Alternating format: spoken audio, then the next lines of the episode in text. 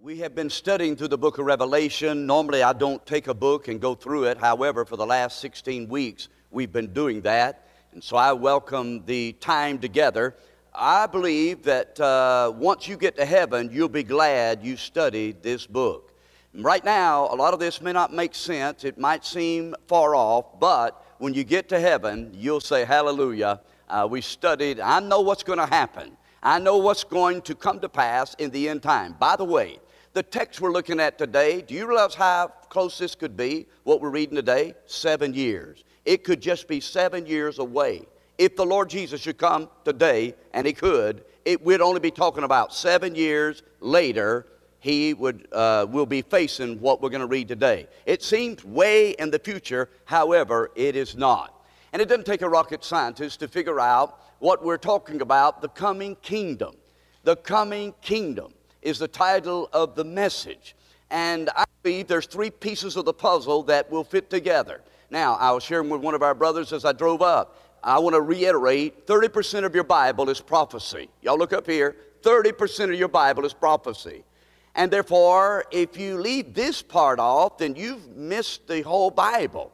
And prophecy, in fact, will let you know that uh, this, uh, thank you, Brother Josh, prophecy will automatically throw you into listening to a preacher or a teacher Sunday school and let you know how they interpret the whole Bible. It's a acid test. Once you tell me what you believe about the end time, I can tell you how you interpret the Bible. And I want to thank God for you coming each Sunday. And I, you give me an hour out of 168 hours a week, one hour and uh, the time to praise and worship the Lord. Our services have been geared to try to be one hour, one hour and 15 minutes, so I thank God for the time we have. I know I share a lot, and I know it's a lot to take in. That's why we've got it on video. You can also go back to our YouTube site and, and look at the message, and that's why I encourage you to take a pen and a piece of paper and write notes down. Right now, it might not seem applicable, but I want to assure you uh, there's a world out there that's asking questions, and you and I can share hope in the Lord. In fact, the passage we're looking at today gives us several thoughts. First of all, it lets us know that suffering now will be rewarded later. That's the question that a lot of people are asking. Why am I going through all I'm going through? And the Lord gives us assurance that we will be rewarded in due time. Not only that, but it lets us know the passage we're dealing with today that God is in control. We looked at that last week. He's in control. Thirdly, it lets us know that God is going to fulfill His covenants with His people. Fourthly, it lets us know that Jesus Christ will defeat the devil. It seems like the enemy's in control today, but we're going to read today where the enemy is going to be defeated. And I think there's going to be some practical application as I've been pouring into this text, studying and praying, and trying to make it as applicable as possible. And so there's a lot of wonderful truths in the scripture today as we look at this subject called the coming kingdom the coming kingdom.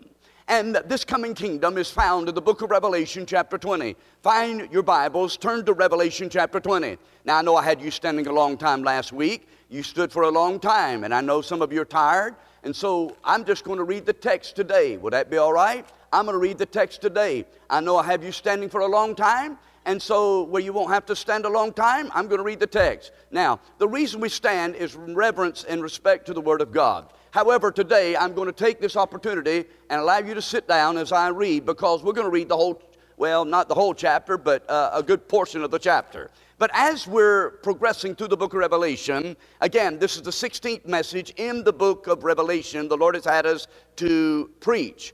And three main parts three pieces to the puzzle we're going to see in this text today. If you would like to take notes, here's where we're going. Number one, the explanation of the kingdom. Number two, the anticipation of the kingdom. And number three, the preparation of the kingdom. One, the explanation of the kingdom. What is this kingdom all about? We talk about the kingdom, we pray about the kingdom, but when is the kingdom? How will you relate to the kingdom? Will the church be involved in the kingdom? I talked with a man Sunday night. Here's what he said. He's a, a faithful man here in the church. He said, Pastor, what's it going to be like during the millennial reign? I love those kind of questions. It lets me know people are interested and people are thinking about this, what's going to come hereafter. And so that's what we're going to do today. Those three pieces of the puzzle. First, the explanation of our text. Secondly, the anticipation of what the kingdom's about. And then thirdly, the preparation. And the preparation is more of the application of the text. So, I want you to turn to Revelation chapter 20. If you've got it, hold your Bible up, please. We've looked now at chapter 1, chapter 2, chapter 3, chapter 4, chapter 5, chapter 6, chapter 7, chapter 8, chapter 9, chapter 11, chapter 13, chapter 14, chapter 16, chapter 17 last week. We've looked at chapter uh, 21 uh, and chapter 19, and now we're coming to this text. Again, I'll assure you, when you get to heaven, you'll be glad we studied the book of Revelation. And so I want to begin reading in chapter 20 of uh, the book of Revelation, verse 1. Now, I've got a lot amount of time. The clock is ticking every moment. So I want you to follow with me as we study this subject, the millennial reign of Christ. I'm from the perspective that the kingdom is not in operation right now. Rather, God's universal kingdom is in operation. But when we say, Lord, help us build your kingdom, and I used to pray that until I got a real study, did a real study of the kingdom from Genesis to Revelation. The kingdom, literally speaking, has not come yet. It will, however, when Christ comes to sit on his throne in Jerusalem. If you read the Bible and you interpret it from a literal, grammatical, historical perspective, that's the conclusion you'll come to is the kingdom is not in operation now. The millennial kingdom will come, as I said, and we're going to see the timing on it. Let me just go ahead and give you the timing the coming kingdom, preparing for what's ahead. The coming kingdom. Let me just give you a quick overview of where we're at, chronologically speaking, in the book of Revelation. If you'll notice up here, and I looked last night as I was uh, getting ready for today, that everybody can see this right here. Take time. The Lord has me to take time, several hours a week, developing a PowerPoint because a lot of this is information, but I'm the kind, I've got to see it. And therefore, I hope this is a blessing and a help to you to be able to visualize where we're talking about, and furthermore, where we're going. There's a logical uh, train of thought in our message today explanation and anticipation and preparation. Rather than throwing words out, this is the reason this, uh, the Lord has us to do this, and I pray that it's a blessing to you. Now, and it uh, requires me to take a little bit more time explaining. Now, if you look up here at this map, you'll notice that we're now living in the church age right now. And yet, the next event is the rapture of the church, the coming of the Lord and the air. And immediately following, the Antichrist will emerge, confirm a covenant with his people. By the way, we learn by repetition. I repeat this over and over again. And yet, this is called the tribulation, a day of Jacob's trouble, primarily meant for the Jews, not the church, but the Jews. We've got a whole uh, message on that, reasons to be ready for the right rapture. You can look at our YouTube and figure out why and how uh, all that's going to play out. My time will not allow me to go into all the details, but I can reference you to more details on these particular subjects. But for today, we're looking at not only the end of the tribulation, at the Battle of Armageddon, the battle of all battles, but Christ will come again. And by the way, after the rapture of the church, the judgment seat of Christ will take place. We will be accountable how we've lived here on earth, and then we'll be either rewarded or suffer loss as we enjoy the marriage of the Lamb in heaven and waiting for Christ Jesus to come again, as shown in Revelation 19 and Zechariah 14 and Matthew 24. These are texts in regards to the second coming of Christ the rapture, 1 Thessalonians 4, 1 Corinthians 15, John 14. These are references of the rapture of the church. Please distinguish the two. Christ comes in the air, the rapture, Christ comes back to the earth, the second coming. Now, at the second coming, he will inaugurate on earth. He does not come to the earth in the rapture, Jesus does in the second coming. And we come back with him. This is what we're looking at today the millennium, the 1,000 year reign. Again, all it has to take is seven years, and we're in there. The year 2027, the year 2028. We could be in the millennial reign in the year 2028 if the Lord comes back again. So it's not maybe so far off as you think. Now, this 1,000 year reign on earth, I need to share with you briefly. And I know I'm preaching and speaking to a lot of teachers in the crowd today. Some who just come and they just maybe not want to be interested in studying the Word, maybe as in depth as we're doing, and God bless you, you'll pick up something anyway. Others are hungry for the Word, they want to study the Word, and they want to be able to share the Word, and for that I say hallelujah.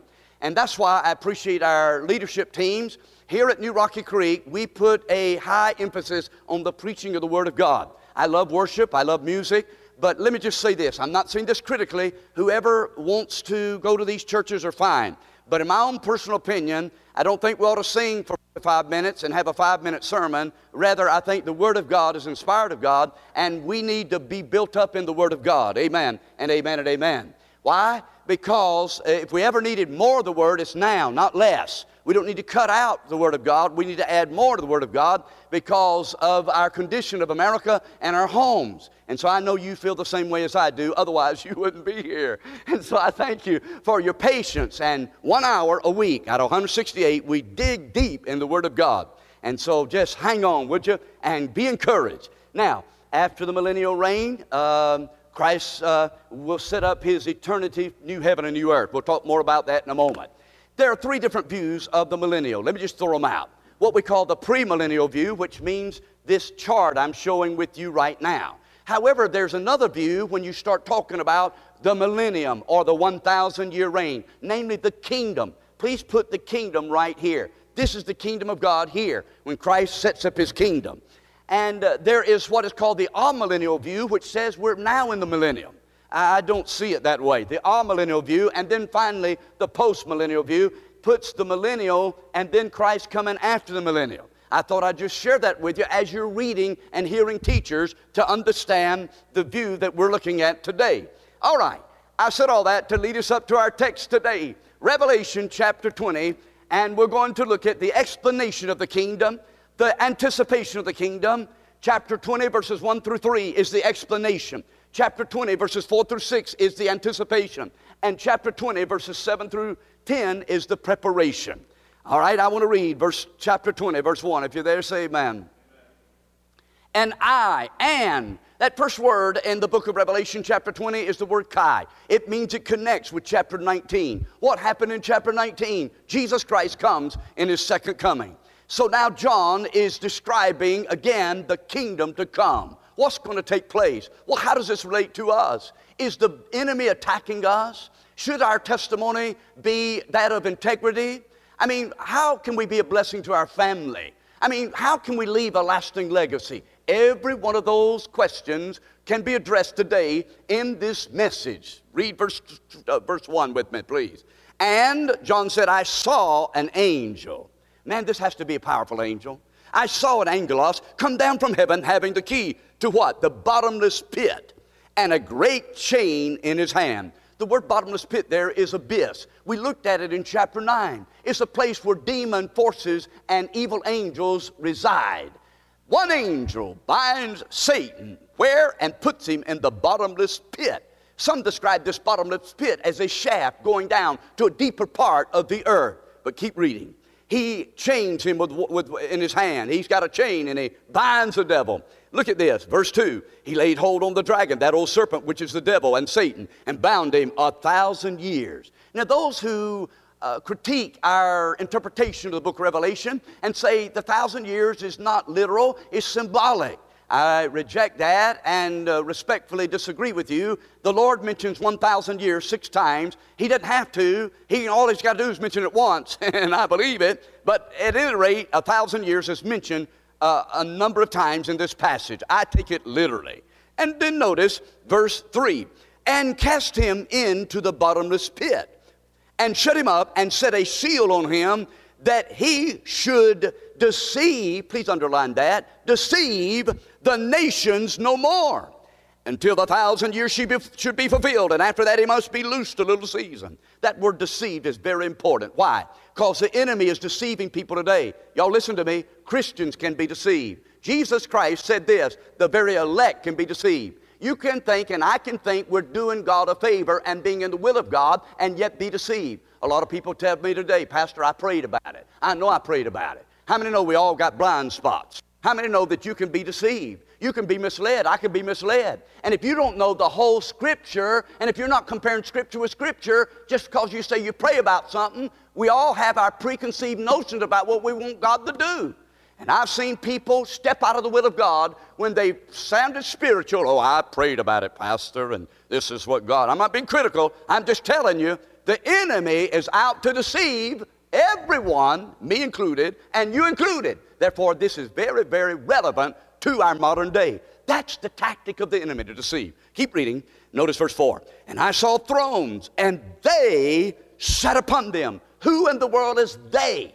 I'll come back to that in a moment. I believe that to be the church. I believe that to be the redeemed of God, in addition to these martyred saints who have lost their head because they did not worship the image or worship the beast. And not only that, but I take also another view that I think personally the Old Testament patriarchs, saints, will be resurrected at the beginning of the millennium. I derived that conclusion from the book of Daniel, chapter 12. And uh, so notice, uh, I'll elaborate that, Lord willing, in a little while. Hold that thought. Keep reading verse number four. And I saw the thrones, and they sat upon them, and judgment was given unto them, and I saw the souls. Suke is the word souls of them that were beheaded for the witness of Jesus and for the word of God, and which not had not worshipped the beast, neither his image, neither had received his mark upon their foreheads or in their hands, and they lived that's bodily lived, whether that be spiritual, uh, a immortal body, as we'll have the church, but there'll be many who will come into the millennial reign with a physical body. If you study the book of Matthew, chapter 25, you know that the judgment of the nations, many will come into the millennial reign with a physical body, in addition to the Jews who go into millennial reign. We, however, the church, will be raptured up, a new body, and come back with the Lord Jesus with a glorified body. Please, uh, as you think about that, uh, consider that as well. Now, notice verse number five. But the rest of the dead, live not again until the thousand years were finished. We're fixing to read, and I'm not going to uh, try to include this. This is another message for another time, the last part of chapter 20, the great white throne judgment. But this is who John is referring to. The rest of the dead will be sentenced to hell. Notice verse 5. But the rest of the dead live not again until what? After the thousand years were finished. And this is the first resurrection. Now, I'll come back to that thought in a moment because it does not mean in order, but as in time.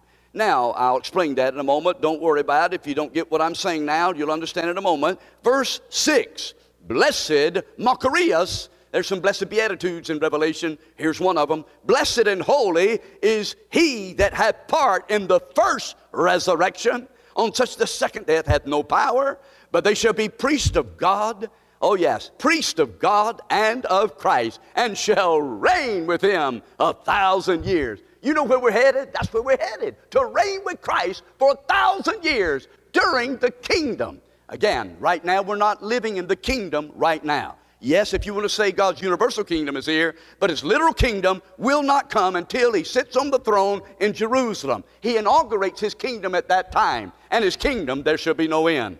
I used to think we're in the kingdom now, and I hear a lot of people praying and uh, talking about we're building up the kingdom now.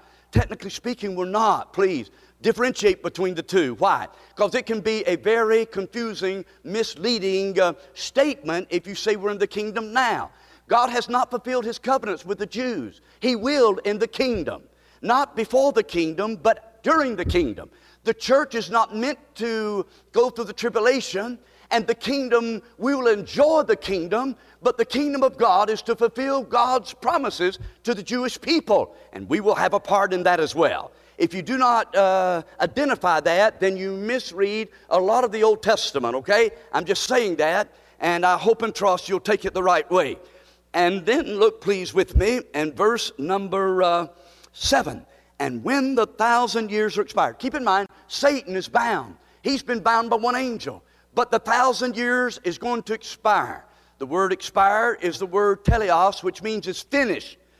God has a plan and purpose. I'm always asked this question when preaching on the end time.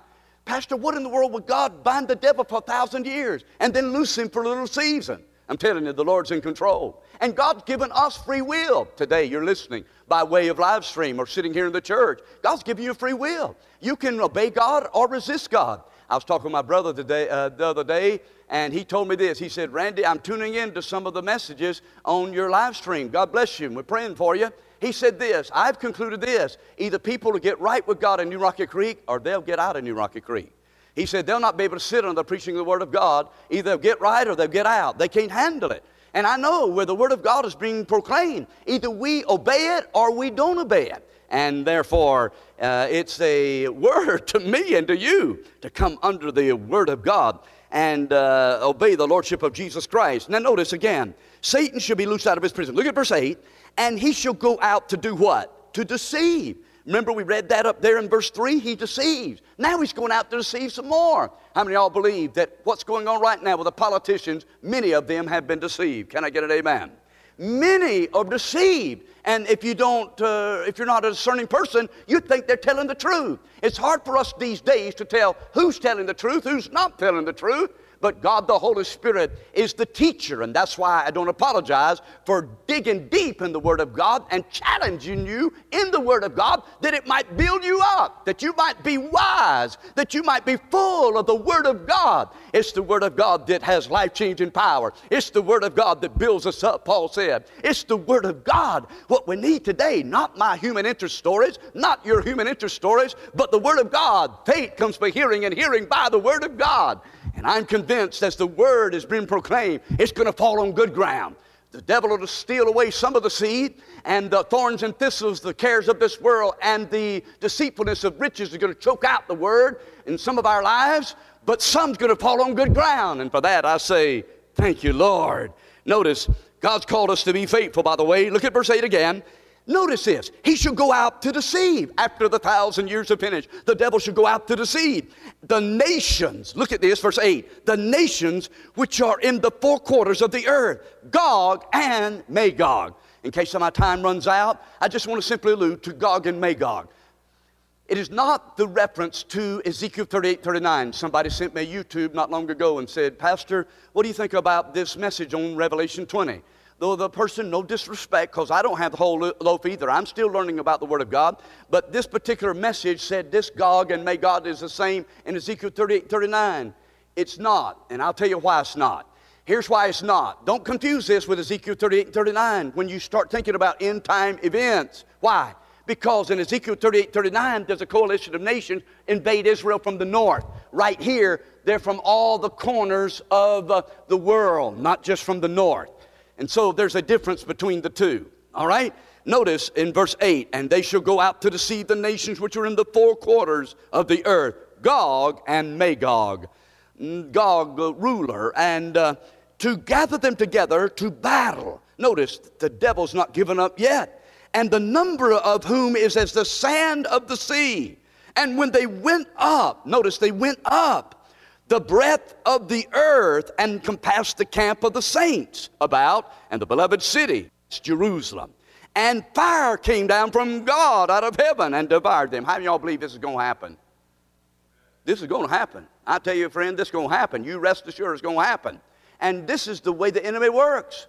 He's going to deceive and then he's going to try to mislead and lead astray. Some of you listening by maybe this message right now, you've been deceived and we all have blind spots. You need to come in the light. You need to say, Jesus, I'm not smart enough to figure it out. I'm not wise enough to figure it out. I don't want, watch this, I don't want my emotions to be tickled. So many people today come to church, all they want is emotional experience. They don't want to really, their will be broken and their spirit to be subdued to the Lordship of Christ.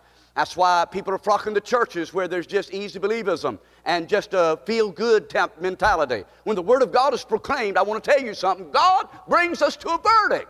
Am I going to obey God or am I not going to obey God? Am I going to pretend like I'm spiritual or am I really going to yield to the Lord and obey the Spirit of God? Am I going to be a spirit filled person or am I going to walk around deceiving myself and trying to let everybody else think that I'm a spiritual man or a spiritual woman? Therefore, I say I need the Word of God daily, daily and I believe you do as well. Again, verse 9, they went up on the breadth of the earth. Anytime you see went up, it means Jerusalem is 2,500, 2,400 feet above sea level. So anytime you read in the Bible where it says they go up, it means that Jerusalem is lifted up. So they went up, look at this, verse 9, on the breadth of the earth and compassed the camp Parambalo is the word, uh, paramboli, uh, rather, is the word for camp. It means a citadel, a fortress.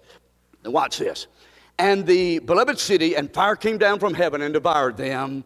And then verse 10 finally, and the devil that deceived them was cast. The devil that deceived them. We've read that three times in this text. The devil that deceived them. Say that with me.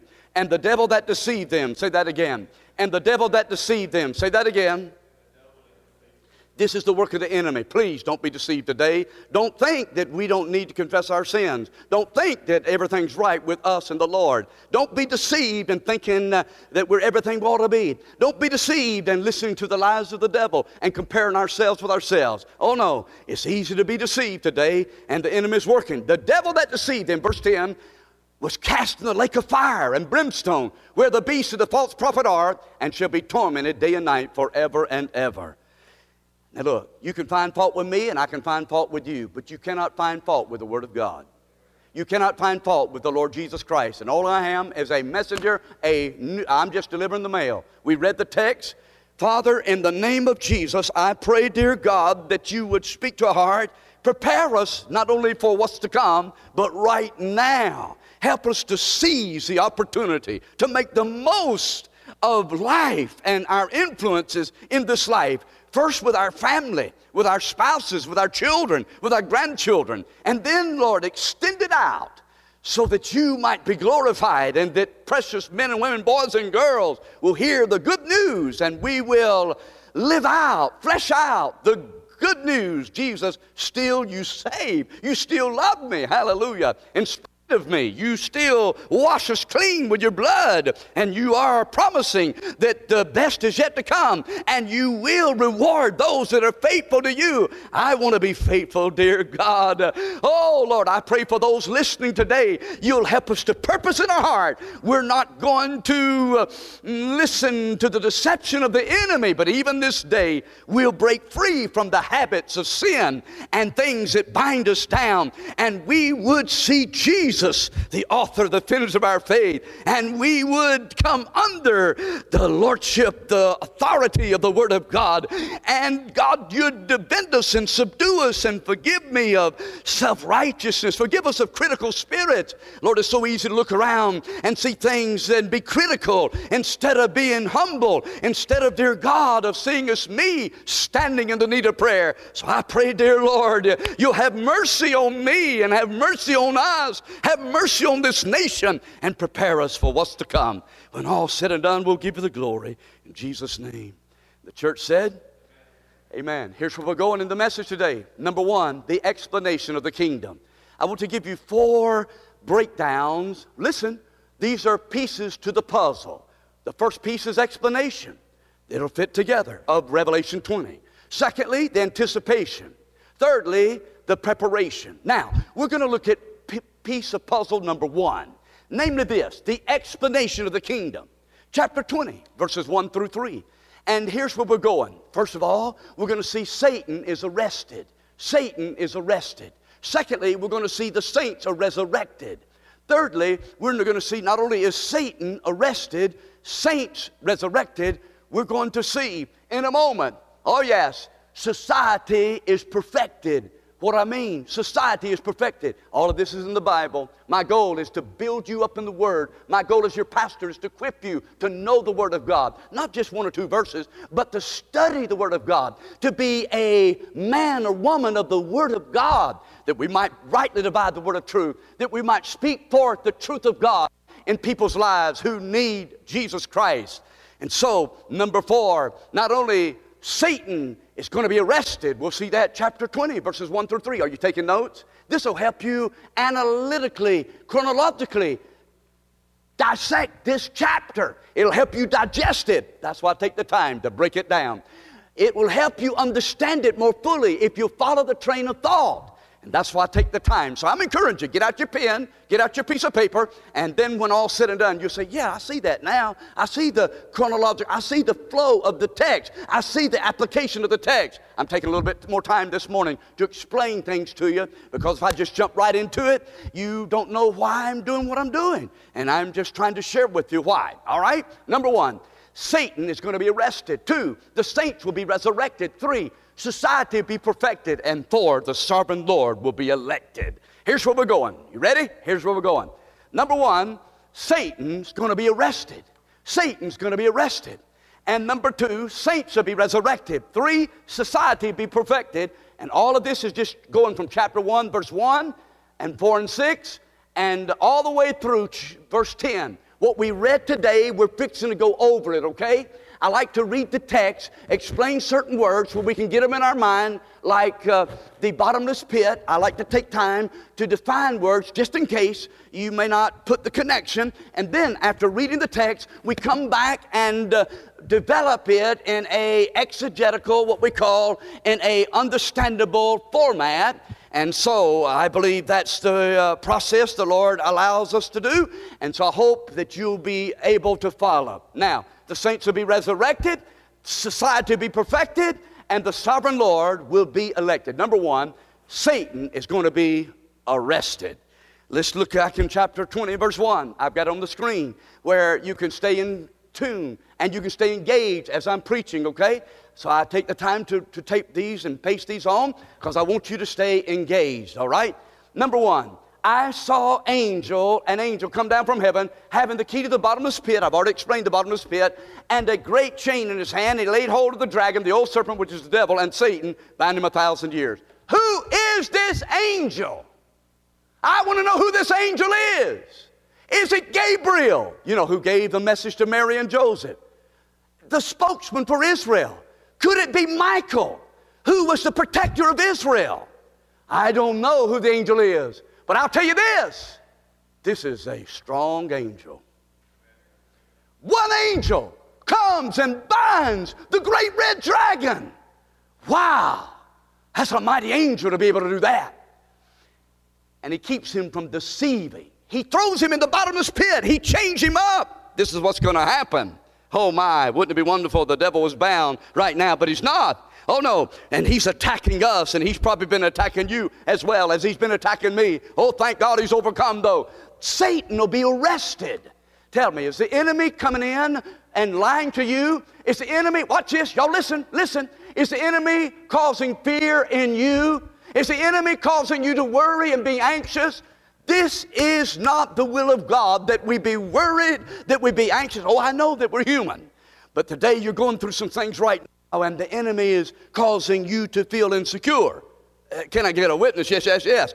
And, and, and so you know that the enemy's doing that. God's not the author of confusion. The Lord has promised to be with us. He won't forsake us. The Lord has promised that nothing shall separate us from His love. Uh, that is death or life or angels or principalities or powers or height or depth or any other created thing. Romans chapter 8, verse 38, 39. And the psalmist in Psalm 46, 1 said, God is our refuge and strength, a very present help in trouble. And then Proverbs 18 and 10, the name of the Lord is a strong tower, and the righteous run and are saved. Yes, we can draw near to God. He'll draw near to us. James says in James chapter 4, as we submit to God, then we resist the devil. Chapter 4, verses 5 and 6 and 7. Yes, we can cast our burden upon the Lord according to 1 Peter chapter 5 and verse 7. Yes, the name of the Lord is a strong tower. The righteous run in are saved. Proverbs 18 and 10. I'm thankful to God. God is a God of all comfort. He comforts us in all of our tribulation. Oh, bless his holy name. That we might be able to comfort others with the comfort wherewith we're comforted of God. That's 2 Corinthians 1, 3 through 5. I'll tell you what happened to me this week. I visited one of our dear ladies, Betty Daniel. I leaned down. She said, I want to see Brother Randy. I said, Oh, what a blessing. I leaned down as she was on her bed of affliction. I said, Sister Betty, the best is yet to come. How many y'all believe the best is yet to come? She's running the race. She's about to finish her course. And she said, Brother Randy, it won't be long now. And I said, I'm praying for you, Sister Betty. I love you. Keep on fighting the good fight of faith. Yes, uh, Jesus Christ, uh, He's going to usher you into His very presence. And so I'm saying this Satan is arrested. Secondly, the saints are resurrected. Follow with me. Not only is uh, Satan that he should deceive, I already mentioned that. Satan is arrested till the thousand years are complete. But secondly, the saints are resurrected. Follow the text with me. Here's verse 4 of Revelation chapter 20. Look what it says. I saw thrones. John sees thrones, and they sat upon them. Can I clarify they? I wanted to know when I read this who is they? Who is they in Revelation 20? Who is John talking about? You know what he's talking about? How many of y'all know who he's talking about? Raise your hand. All right, good. Thank you. There's a couple of people that are still with me. You know what? He's talking about in Revelation 5 when remember John looked in heaven and nobody was worthy to open the book and the seals thereof. And then he found the lion from the tribe of Judah. John did. He wept. Oh, bless God. And then he concluded in Revelation 5. This is before the tribulation, by the way. John says, I see those. Oh, yes.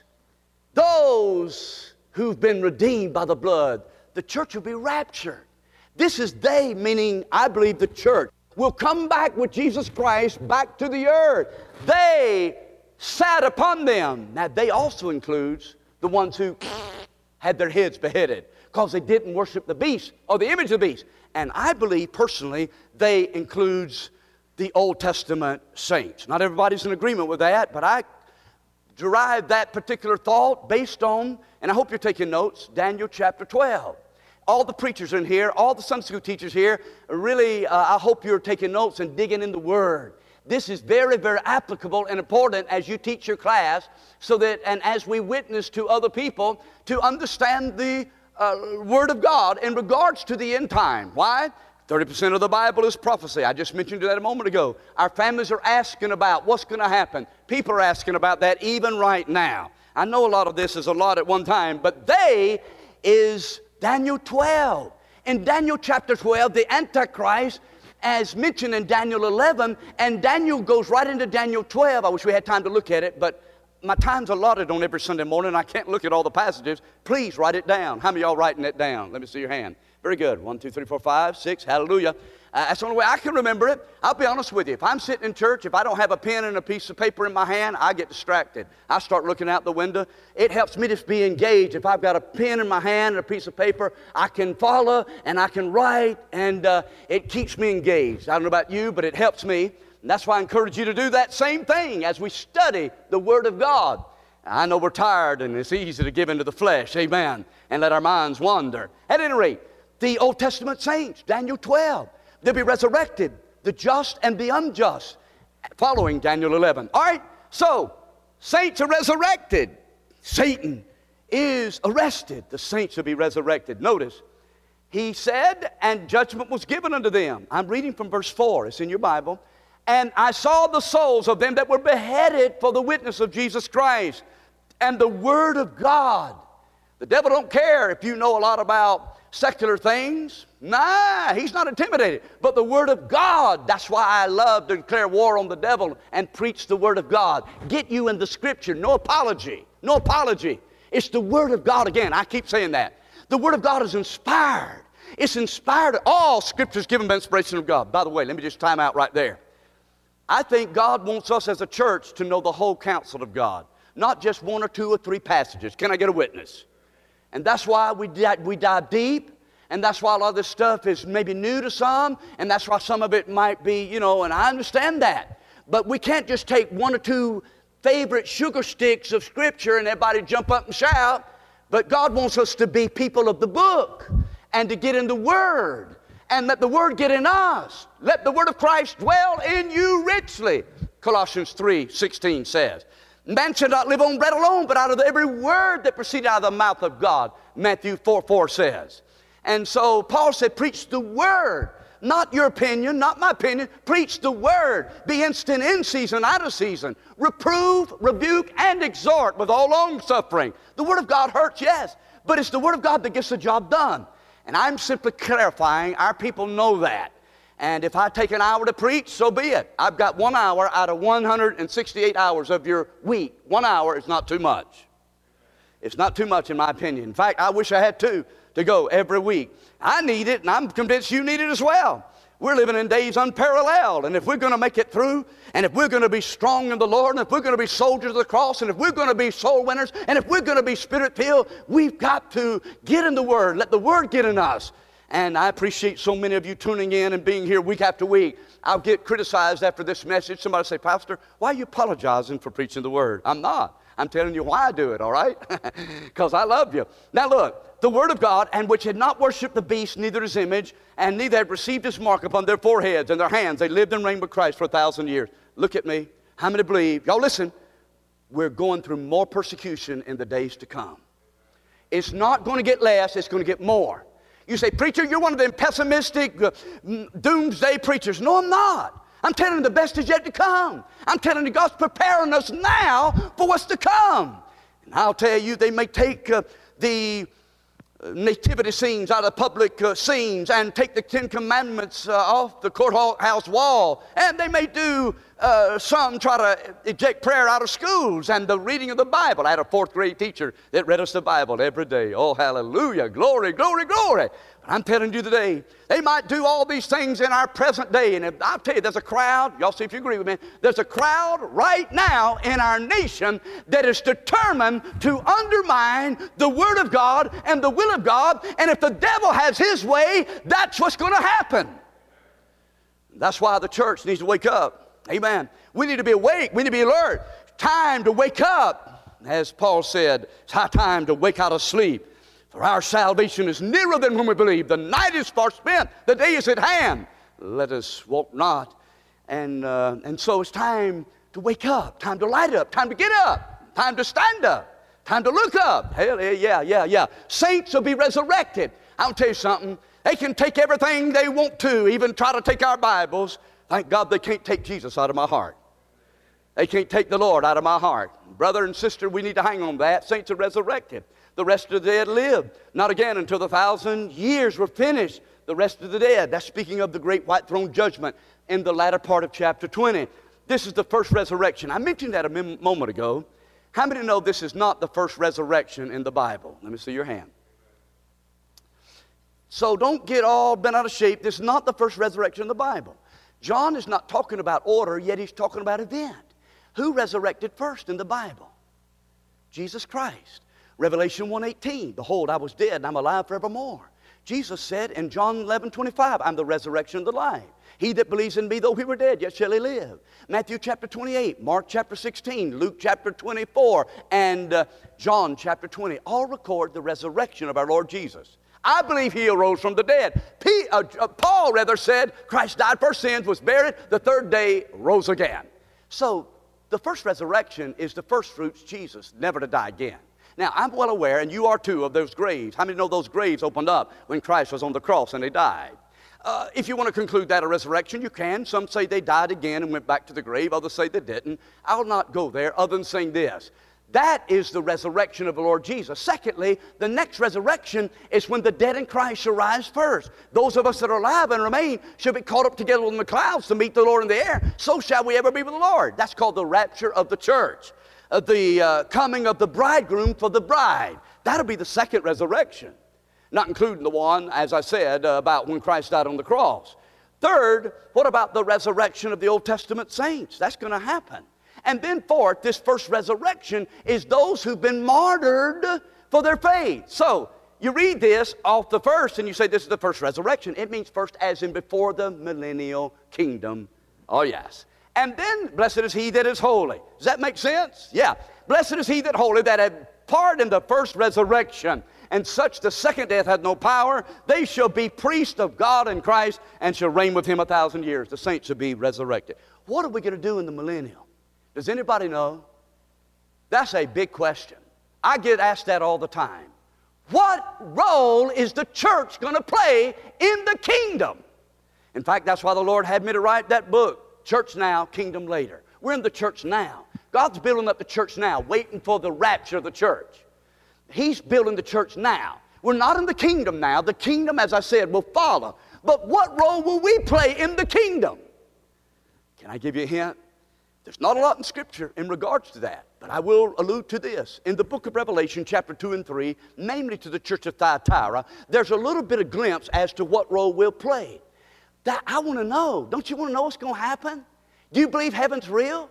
Do you believe we're going to have, don't you want to, you don't want to be standing around saying, what's going on, man? What are we fixing to do now? Where, where, what's going on? You won't have to say what's going on. You're going to know what's going on because you've been in church today and we studied what's going to happen in the millennial reign.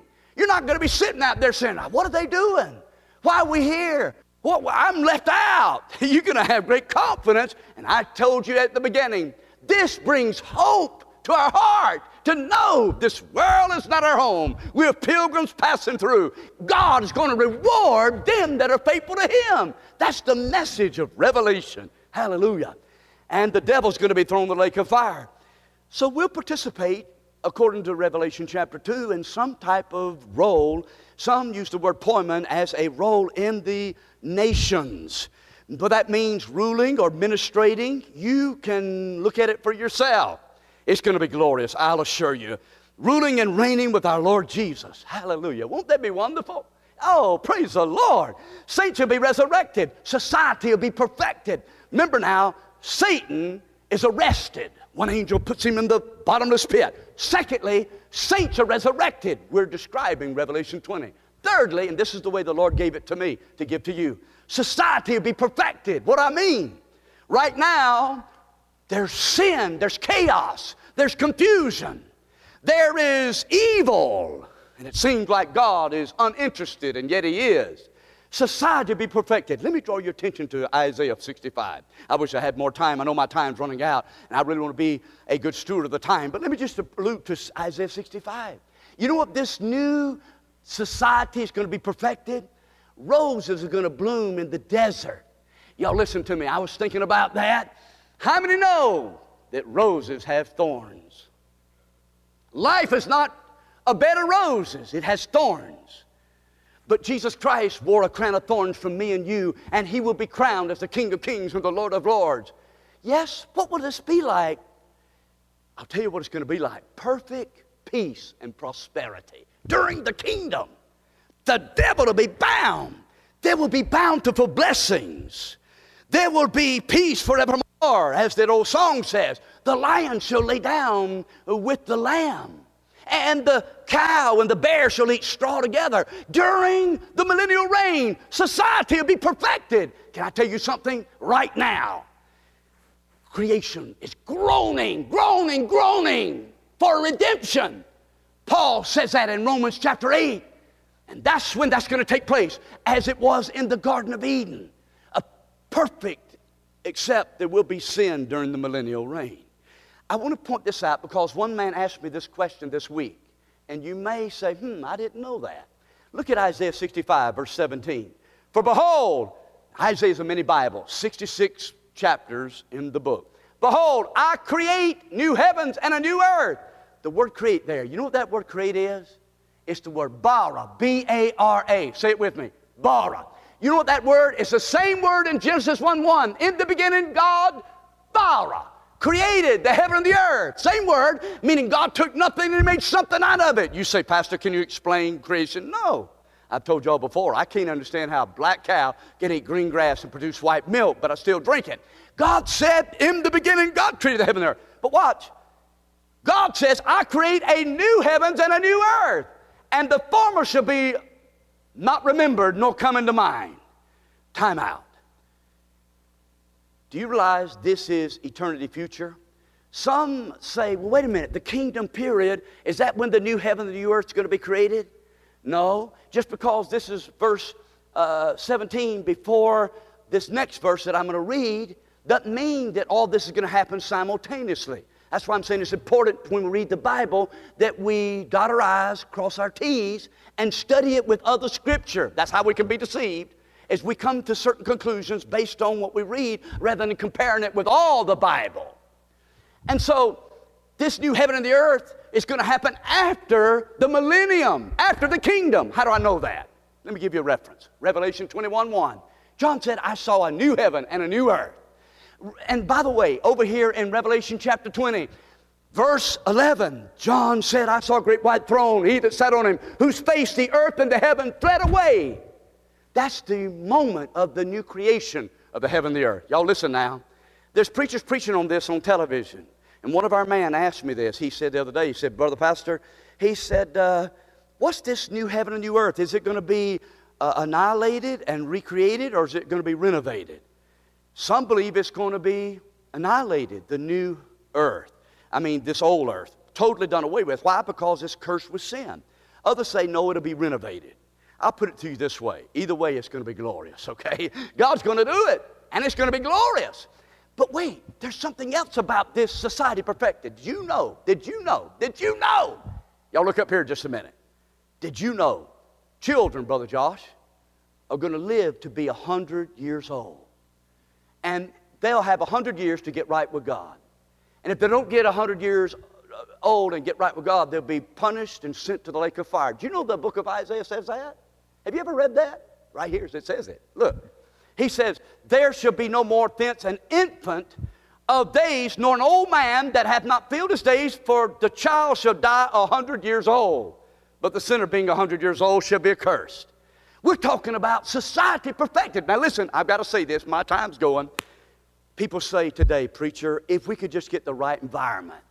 There are those politicians today who said, man, if we could just get the right environment, man won't be evil. Wrong. Man's a sinner by nature, choice, and birth. And the book of Revelation, what we're studying today, proves that we need a Savior. It proves you can have a perfect environment. Satan will be bound, peace and prosperity, bountiful blessings, and yet people still follow the devil when he's loosed. That tells us that man's environment isn't the key, but man's being born again is what God says. Hallelujah. All right, society is perfected. The millennial reign of Christ, He's coming again. The explanation of the kingdom, the anticipation of the kingdom, and then the preparation of the kingdom. Let me say this real quick now. I want to just say it now. I know my time's gone. Jesus Christ came offering the kingdom. I'm going back to Matthew, Mark, Luke, and John, and Acts. What is the kingdom? Is the kingdom now? Jesus came offering the kingdom when he was here on earth. I get that from Matthew 4:17. Jesus said, "Repent, the kingdom of God is at hand." I get that from Matthew 10, 5 and 6. Jesus said, Don't go to the Gentiles, go to the Jews and repent and say the message, the kingdom of God. He came offering the kingdom of God. Y'all got to hear me because this is my train of thought in regards to why I believe the kingdom's not now, but it's later, based on the study of the Bible. Now listen, I'm not being critical. Somebody else believes the other way. That's fine. That's between them and the Lord. Matthew 21, 30, 43. Take your Bibles, turn to Matthew 21, 43. You got to see this real quick. Turn there.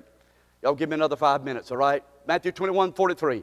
If I end this message right near here, there's no way I can come back to it. I want you to see this. Matthew 21, verse 43. Is the kingdom now or is the kingdom to come? Will you tell me? Jesus went to preach the kingdom of God to the Jews. Did they receive the kingdom? I said, Did they receive the kingdom? Somebody tell me. Did they receive the kingdom? No, they rejected it. They rejected the kingdom, they rejected the king. That's why the kingdom has been postponed. That's why we're not living in the kingdom now. The kingdom has been postponed to a future event when Christ comes, sets up his reign in Jerusalem. And so, technically speaking, the church is not building the kingdom now. I had to change the way I prayed. I used to pray, God, help me to build your kingdom. And then I studied the Bible and thought, wait a minute, we're not in the kingdom now. Not really. The kingdom's coming when the king comes. And the king, where is Jesus Christ right now? Where is he right now? Somebody tell me.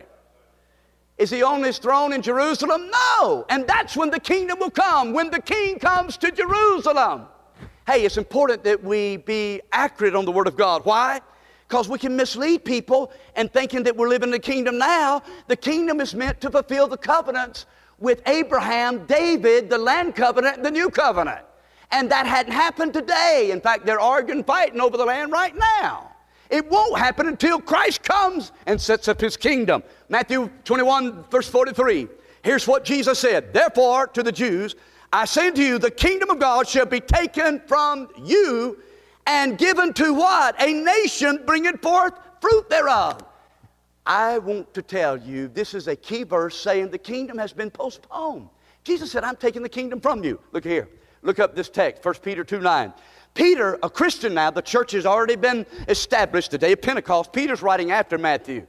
Jesus is speaking to Jews in Matthew, right? But the church has been born, 1 Peter 2 9. He said this in 1 Peter 2 9. He said, Peter said, You're chosen generation, a royal priesthood, a peculiar people.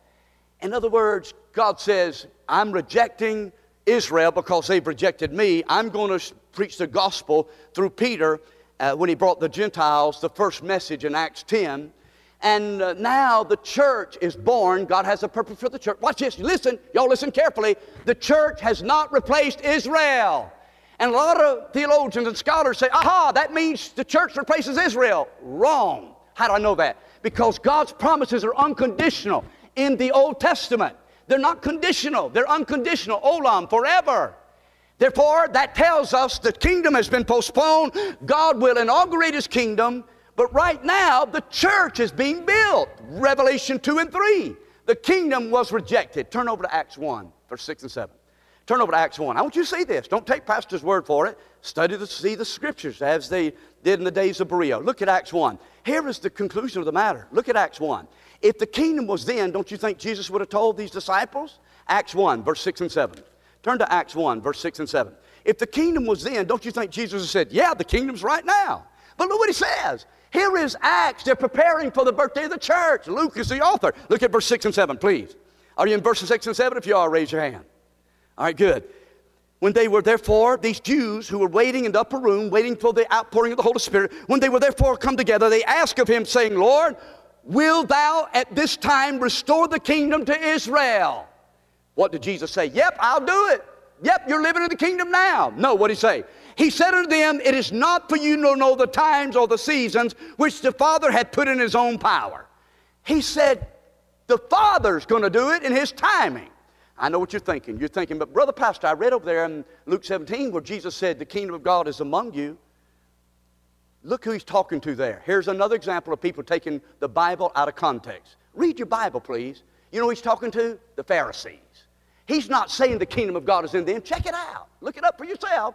He's not saying the kingdom of God is in them. He's saying the kingdom of God is among them. He's the king. He's bringing the kingdom.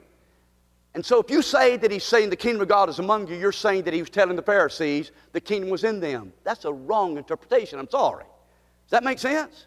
I hope it does. So the kingdom of God has been postponed, it's been rejected. And so the anticipation of the kingdom, and then the preparation of the kingdom right now, the preparation for the kingdom. I'm closing now. Prepare for the attacks of the enemy. Here in Revelation 20, that Satan is loose to give, go out, to deceive. Why does God allow that? He's a sovereign God. Guard your heart and mind because of your testimony. The enemy's deceiving. Today, there'll be people who leave today to be critical of what we did today.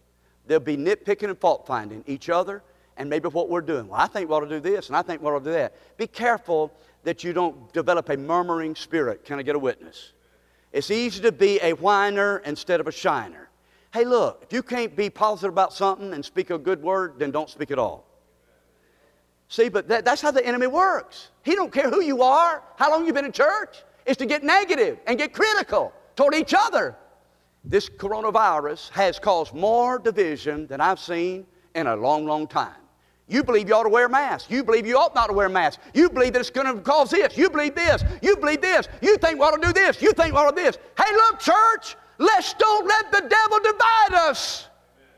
I want to say it again. Let's don't let the devil divide us. You see things different than me. I can love you. I can pray for you. We're the body of Christ. We're to love each other and pray for each other. This is the tactic of the enemy in the last days to deceive us, to think that we're right and everybody else is wrong. And just because I've got my opinion and you got yours, that I'm going to break fellowship with you or I'm going to have a know it all attitude. Oh, no. That's the attack of the enemy. Husbands and wives need to come together. Guard your heart and mind because of your testimony. Trust Jesus to win the victory. Fire will come down. The Lord be a blessing to your family. Purpose to leave a lasting legacy. That's what God is saying. Prepare for the tax. Guard your heart and mind. And trust Jesus to win the victory. Be a blessing to your family right now. That's preparation for the kingdom. Be a blessing to your family.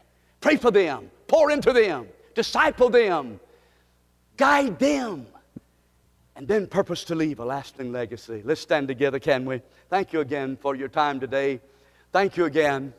Thank you again for giving me extra time. And I tell you, we need to get in the Word of God. I pray the Lord will bless the time today. And God will make it well worth your time in the Scriptures. And uh, obviously, there's a lot to uh, cover. Are you preparing right now for the coming kingdom?